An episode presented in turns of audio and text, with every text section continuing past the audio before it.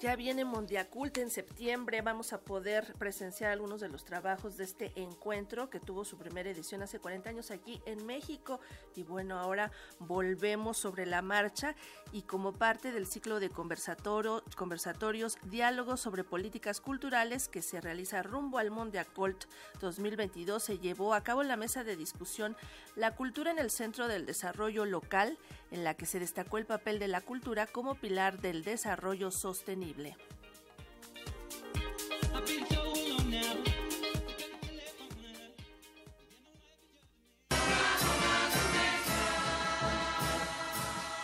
Añadir a la cultura como un cuarto pilar del desarrollo sostenible para incidir en el apoyo de una serie de políticas y programas tanto locales como nacionales que permitan proyectar a las sociedades hacia el futuro es una de las propuestas de Jordi Pascual, fundador y coordinador de la Comisión de Cultura de la Organización Mundial de Ciudades y Gobiernos Locales Unidos, quien participó en la mesa de debate La cultura en el centro del desarrollo local, actividad previa al Mondiacult 2022 que forma parte del ciclo de conversatorios Diálogos sobre políticas culturales.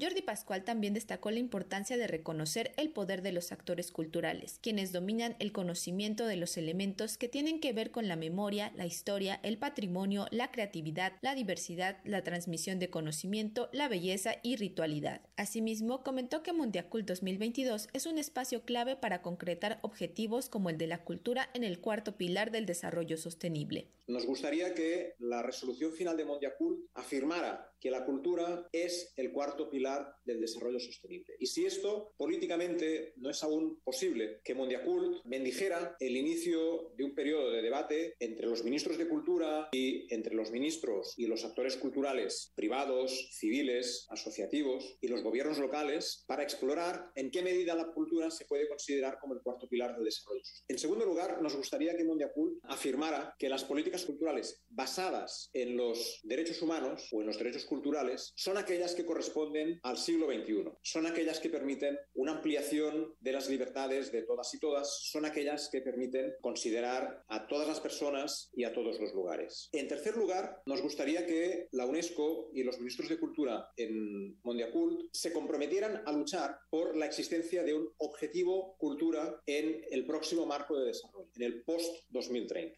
Por su parte, Fabiola Figueroa, gerente de cultura del municipio de Lima, Perú, destacó cuatro puntos importantes que son el incorporar a las áreas de cultura en los espacios de planificación local para construir un proyecto de ciudad con perspectiva cultural, el diseñar e implementar políticas locales para la creatividad, potenciar el rol del espacio público y de los espacios culturales y finalmente resaltó el fortalecimiento del trabajo colaborativo y la cultura viva comunitaria. Para ello, planteó la importancia de tener políticas culturales. Entonces yo creo que aquí hay una pregunta clave, ¿no? Tenemos ¿no? políticas que permitan fortalecer a nuestros actores locales para poder competir en esas grandes empresas internacionales para producir espectáculos maravillosos que nos hinchen de orgullo, o nos quedamos en aplaudir el talento local e hincharnos orgullo, pero no aportamos a que en verdad ese desarrollo de capacidades sea competitivo, ¿no? Y no quiero centrar el tema en, en lo competitivo como algo a lo cual debe estar orientado la política cultural, sino más bien en el sentido de que existan las condiciones para desarrollarnos como actores culturales, Que en verdad los creadores puedan tener esas condiciones y elegir libremente cuál va a ser su rol. Jordi Pascual adelantó que la Organización Mundial de Ciudades y Gobiernos Locales Unidos se ha comprometido a redactar un objetivo cultura, documento similar al que su instancia presentó en la Agenda de Desarrollo post-2015, por lo que este nuevo objetivo, con miras a integrarse a una agenda de desarrollo para años posteriores, se presentará al público el próximo 27 de septiembre de 14 a 17 horas en el Colegio de San Ildefonso. Para Radio Educación, Pani Gutiérrez.